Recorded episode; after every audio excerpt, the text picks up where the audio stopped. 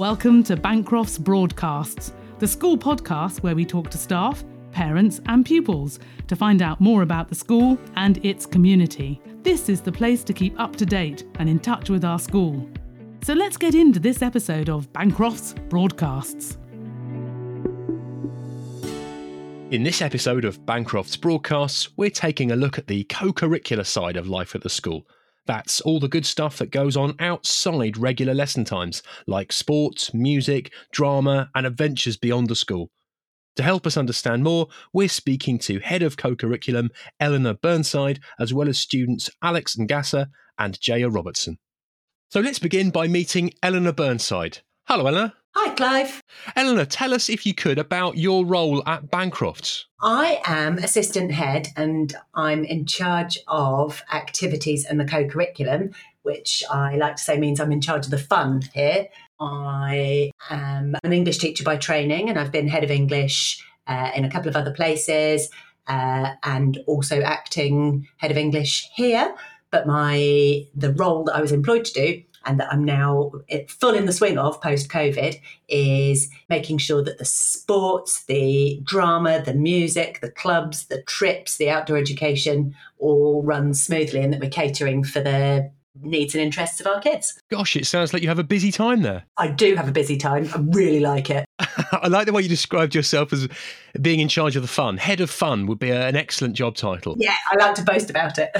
And you know what? It's that side of things. It's that co-curricular side that I'd really like to ask you a little a little more about. But I know we also have a couple of other guests with us, don't we? Yeah. When I was asked to to come and talk to you, I thought that talking about the fun in school is all very well if uh, adults talk about it. But in fact, um, two of my former pupils, two of our brilliant sixth formers, are really involved in all sorts of areas. And I, I knew that our listeners would be glad to hear what our actual kids actually do. So uh, we've got here Jaya and Alex.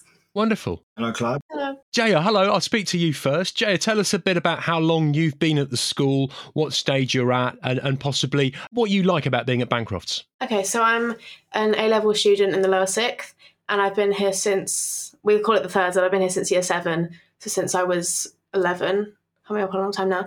Um, I love everything about Bancroft's. So I really get involved with all the co-curricular activities, which is why we're here to talk about it.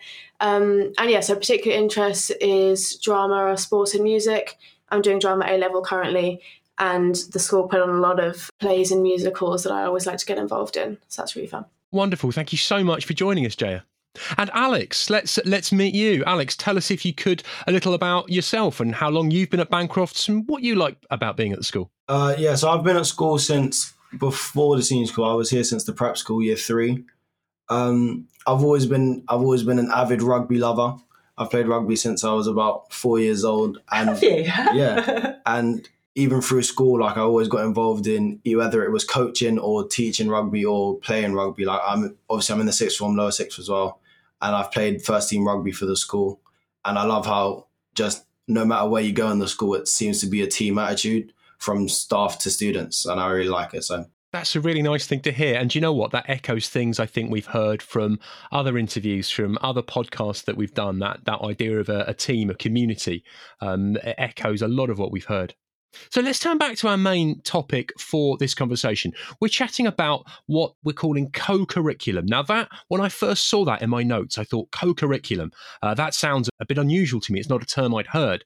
But then, Eleanor, you mentioned it's it's about fun. Is it that simple? Tell us about what the co-curricular area actually entails in detail. Well, when I was a child, it was extracurricular activities, but the, that change in nomenclature is really deliberate. So extra um, obviously means that the the things that kids do in addition to their lessons is outside what's valuable, whereas co, that prefix, means that it's with the curriculum, so that it's implying an equal valuing as part of the kind of holistic vision that we've got for our children of um, running around outdoors, learning to be a team player, learning to fail and it being all right, learning to do something daring, to manage your own time. All those things that come with what we brand as having fun are not about the acquisition of information or passing tests, but being creative in problem solving, and I think kind of wider life skills.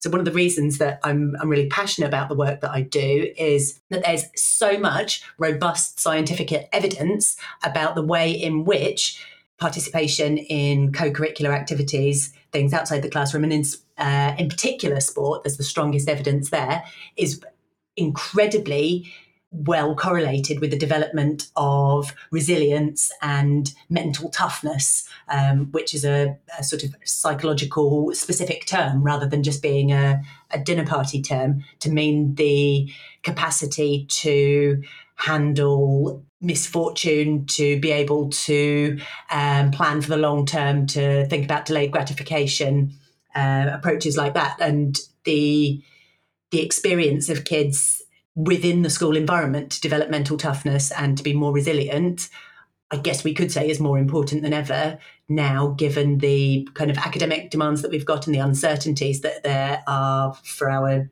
our children's careers, and the the kind of environmental and economic anxieties that there are at the moment. So I think the co-curricular provision, it's arguable, is one of the most valuable things that we do as a school. So it's clear then that this is not just a change in terminology. When you said extracurricular, then that did remind me of terms I'd heard possibly when I was at school, but it's more than just a shift in the wording.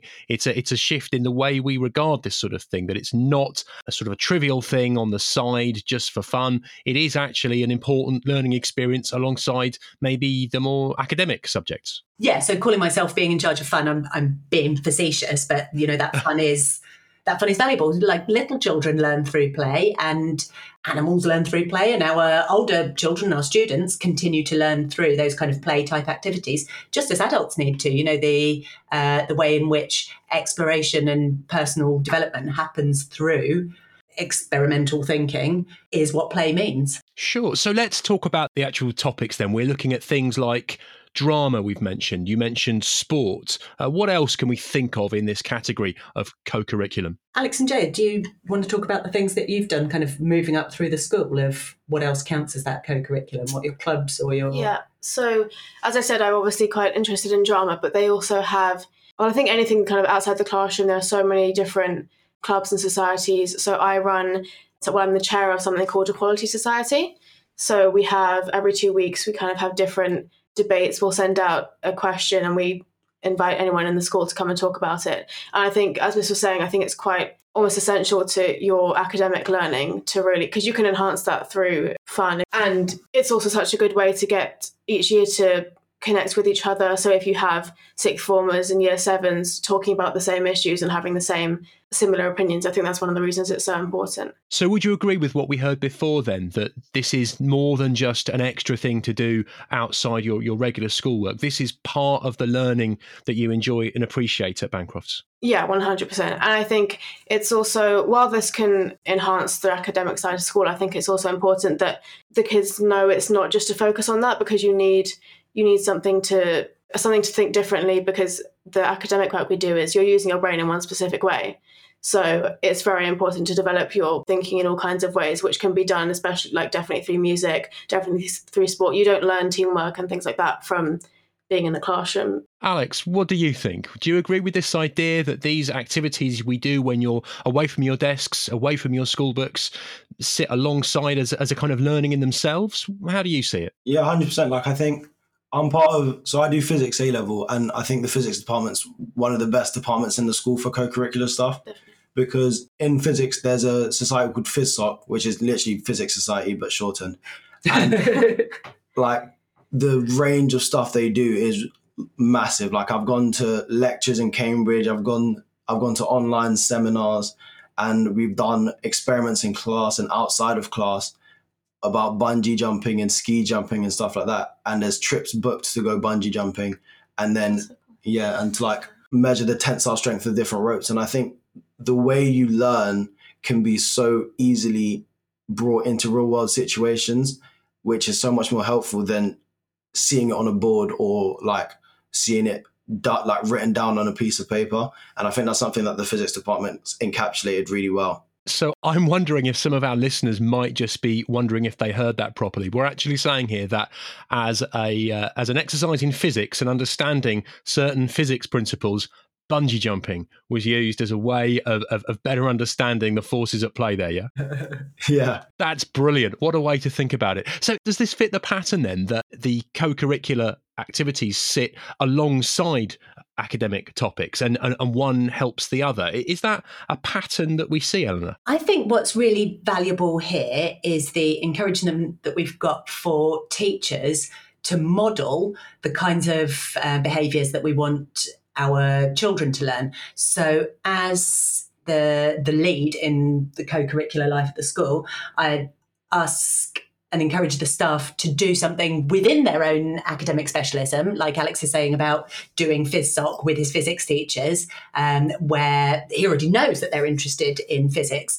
But also, um, I know, for example, that the head of physics uh, is really keen on chess and on hockey and has led those activities. It's brilliant for the kids to see that part of being a A healthy and satisfied human is not only having your own specialist area of academic ability, which obviously, given the the very able kids that we have in this school, is the case, but being a contented human means being able to have an outlet in somewhere that's not going to be assessed, in somewhere that's not going to be the be all and end all, and instead is just about being alive. And I think um, Alex's example about leading younger kids in rugby or the kind of creative work that they're both doing in putting together contemporary interpretations in drama is really strong testament to that, that they see teachers modelling the idea that we're not just interested in our own little silo of information. Sure.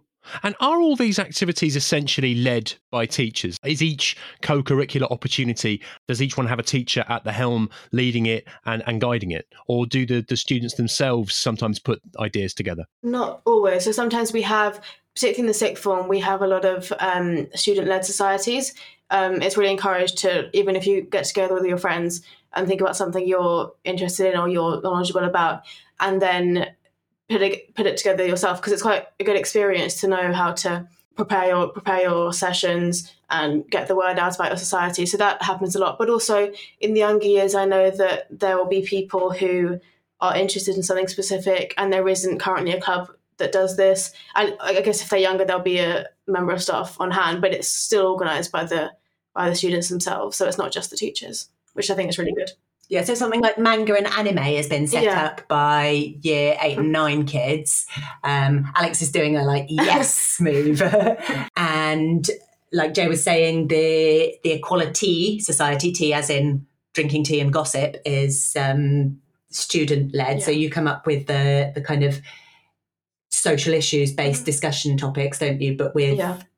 adults there for, I guess, mediation should it be yeah. necessary. I think especially for that kind of thing, you need, I guess in order for it to work, you need the student insight, because obviously the teachers all are great, but they don't always know exactly how the stu- or the young people are thinking. So if we're very in touch with that, then I think that makes it a lot more kind of accessible and interesting to the students. I see. So you're saying that the teachers will do their best to provide whatever stimulating ideas and activities they can, but sometimes it's you yourselves, the students, who have got the better ideas about what you'd really find fulfilling and useful and valuable to, to talk about and to deal with. Yeah, I think it's a more re- well-rounded approach to have different opinions um, and to have people that know what people are going to be interested in.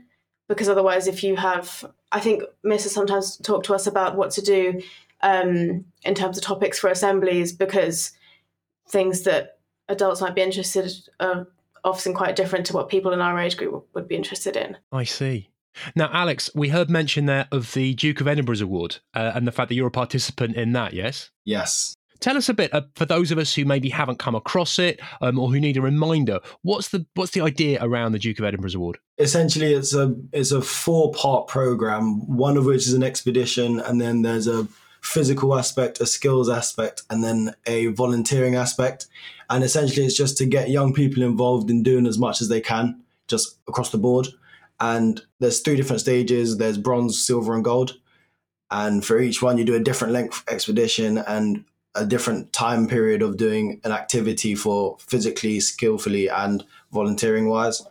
And I think it's it's a program that kind of encourages not only doing things across the board, but also sticking at them, because the higher up you get in the in like in the ladder, the longer you have to do each thing for. So for silver, I had to do a physical activity. A, um, so I did rugby, and then for my skills, I did piano, and I joined a litter picking club for, in Epping Forest for six months to clean up Epping Forest for my volunteering. And I think it's it's a really good it's a really good thing, because it means young people who wouldn't have got involved in this thing, and especially since at this school they really encourage it, especially at the lower levels, at least bronze and silver, they really encourage doing. It's really good because it means everyone will get involved in doing at least something. Now, you're both sixth formers, so exams and academic study is, of course, very important to you. Is there a risk, or might anyone worry, that these sorts of activities, brilliant as they sound and stimulating as they sound, is there a risk that they get in the way of your more academic-based study? Well, yeah, there's always a risk, but I think that's part of the learning experience, learning to manage your time well enough and also prioritise. Like, obviously, you're not going to be able to do everything the whole time, but you, you need to remember what is firstly important to you, secondly important in general, and third of all, what you just enjoy doing. And there may be overlap between those things, and that's what you really need to remember. Yeah, I think both of us, with both of us doing quite a lot of co-curricular activities in the school, we both experienced this when we were doing our G C S Es just this year. But it's about, the school obviously helps as well, and it's about, you know, getting on top of your time management and knowing what is eventually going to be more important to you. But as I was saying before with, and we were both saying about having an outlet, I think it's important to keep some of that going, because that can be essential during during an exam season. But I think there might be some things that have to be put on hold for a while, but as long as you keep some of it going to have a balance. So it sounds like you're telling me about almost three different kinds of benefit here. We've got the benefit that takes place within the content of the activities themselves, which sounds brilliant and fascinating in itself. Then you've got the opportunity to lead and to organise and to share your ideas. And then I really appreciate what you're just telling me there about the idea that life is full of different competing drains on our time and, and competing interests, and balancing our work with our leisure, with other things to do. And it sounds like you're saying that this kind of texture to your life at school actually gives you an opportunity to learn those skills and, and learn how to strike those balances correctly. Yeah. Yeah, definitely. And it's in a different structure as well, so it doesn't feel like you're always kind of doing the same thing. You might not realise even the skills that you're learning in your in the activities that you really enjoy, because it's being in a classroom all day isn't isn't for everyone.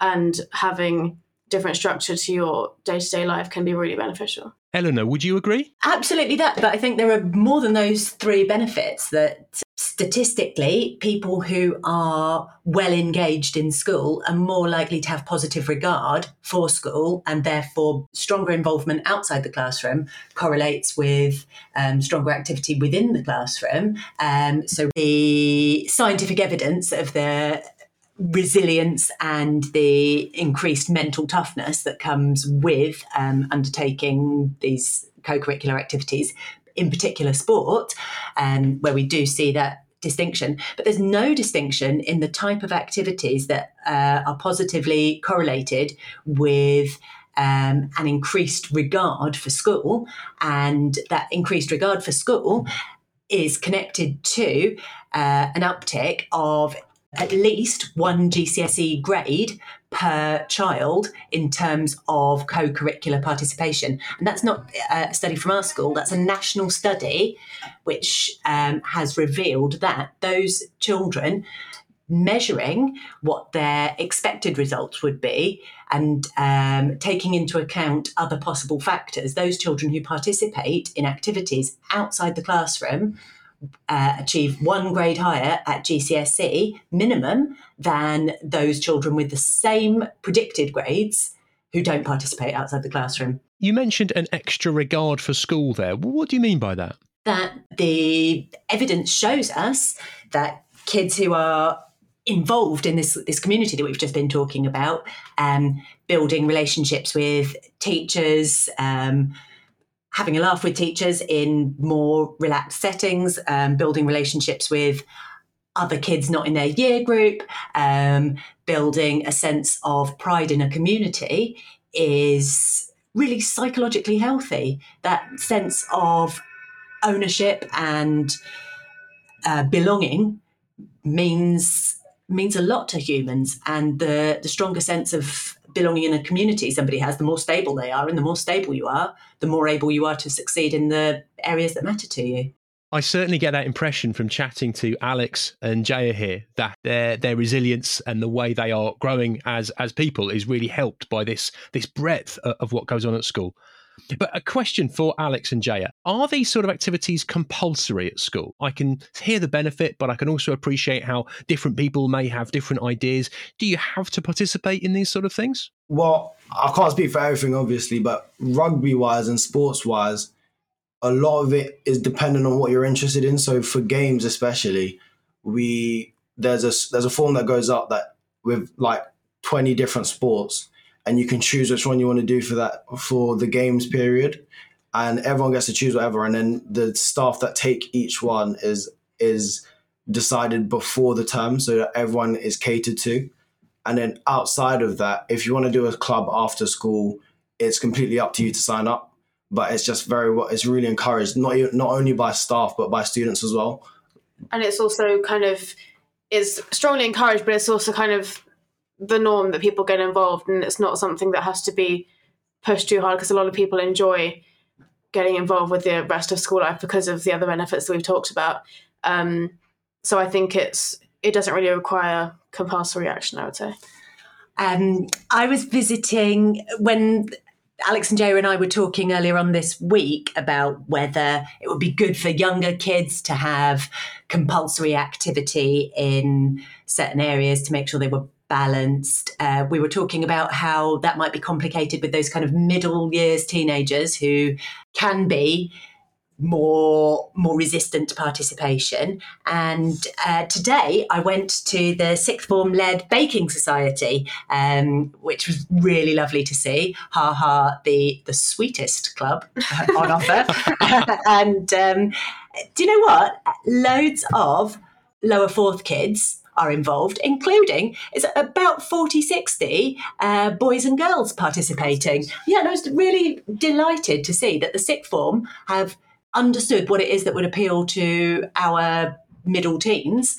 And there's a bunch of teenage boys turning up to uh, share their bakes of the week. I found that really heartwarming. This sounds great. The fact you've got not only a bunch of maybe slightly younger children given the opportunity to explore this sort of fun and have this kind of learning, but that opportunity for those sixth formers to have that leadership, to to help their, their younger peers, that there's an extra benefit going on there. Yeah, yeah, yeah. And that cross-age group um, interaction is so healthy for everyone. So it sounds like you're saying that even though these activities aren't technically compulsory, there's so many options and so many choices and so many opportunities that there's something for everyone. Uh, and everyone engages to some extent, because the right activity, the right club, the right society, the right sport is there for them somehow. Yeah, I think that's definitely the aim. Wonderful. Well, look, you've all really helped me, all three of you, Eleanor, Alex and Jaya. You've helped me understand that these activities that go on, these co-curricular activities uh, and pastimes and pursuits and clubs and societies, they're not just an extra. They're not just something that sits on the edge of your core school experience. They really are part of your school experience. And it's really evident chatting to you how they're helping you to learn and to grow. And I'm so grateful you've shared all these ideas with us. Yeah, and we haven't even got round talking about the benefits of uh, going on school trips and the kind of uh, fun that that can involve, and um, my Model United Nations programme and the East London Chess League, and um, the site-specific uh, performance of Euripides' Trojan Women that uh, these two are doing in a disused newspaper warehouse in Hackney this weekend. And uh... Well, tell us a bit about those ideas that you've just mentioned there. Tell us about uh, about a couple of those those themes, those brilliant uh, ideas that you just mentioned. Yeah, so the um, Trojan Women play that Miss was just talking about, so that's something we're both involved in. Um, and this is, again, something where the student-teacher relationships are really being worked on. So our head of our head of drama, who is the A-level drama teacher, decided that she'd like to put together a kind of sort of student-led theatre company. So it's the A-level drama students plus a few extras such as Alex and some other people. Um, and so we've kind of been working alongside the teachers rather than just being directed by them, um, which has been a great experience. So it's on Monday, we're going to a the site that we were just talking about. And it's really exciting because it's, it's the kind of thing that it's obviously not on the curriculum, but it's going to be so helpful for us in terms of the things that we have to write about for A-level drama. Um, and it's kind of things like that where we know how much the teachers care about enhancing our knowledge, because this is something the teacher has thought of of her own accord is not of any benefit to anyone other than the students. So that's really nice to see, and everyone's really excited about it. And Alex, when it comes to experiences outside the school, trips, going off exploring other places, uh, what are the highlights that, that you can pick out that you've enjoyed? The school puts on a lot of sports tours. So I've been on, I think I've been on two sports tours in my years at school. That's despite COVID. Huh? Despite yeah. COVID, yeah. One of which was in year seven. We went to Wales on a, on a rugby tour, and one of which was in lower fourth, which is year nine, I think, mm, yeah. which was to Barcelona for hockey. And the teachers, the teachers that come on those trips don't get paid any extra. they they they come on their own accord in the holidays, and they come spend time with their students because they want our, they want their students to thrive and have fun and just learn more than what is on the curriculum. And I think mm. it's it's really nice to see, because especially being in that situation, maybe you don't realize it at the time, but a few years down the line, now I'm thinking like, some of the best memories I've made in school were on those trips with teachers and without teachers, but it wouldn't have happened without the teachers that gave up their time. That's such a great thing to notice. That's such a great thing to appreciate. The fact that it's the, the, the even though a lot of these activities are student driven, as we've heard, a lot of it comes down to the passion and the enthusiasm of the teachers who are there to try and make your experience at school as best as it can possibly be. Absolutely. Yeah. Thank you all so much. The way you've given an impression of this makes me think that as soon as we say goodbye now, you're all three of you going to be rushing off to some next club or society or baking club or sports match. Concert tonight that we're preparing for.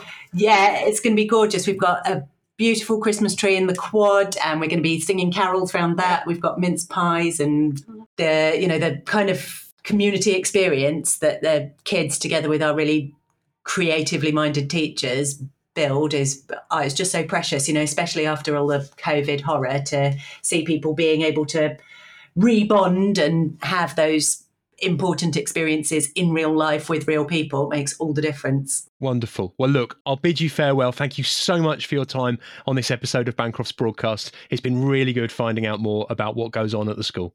Thanks. Thank, Thank you, Clive. Clive. Oh, we were so glad to be here. Thanks, Clive. We were speaking there to Bancroft's head of co-curriculum, Eleanor Burnside, as well as students Jaya Robertson and Alex Ngasser. They were sharing not only a taste of all the options for things to do beyond the classroom, but helping us understand how the co-curriculum forms a vital part of children's learning experiences.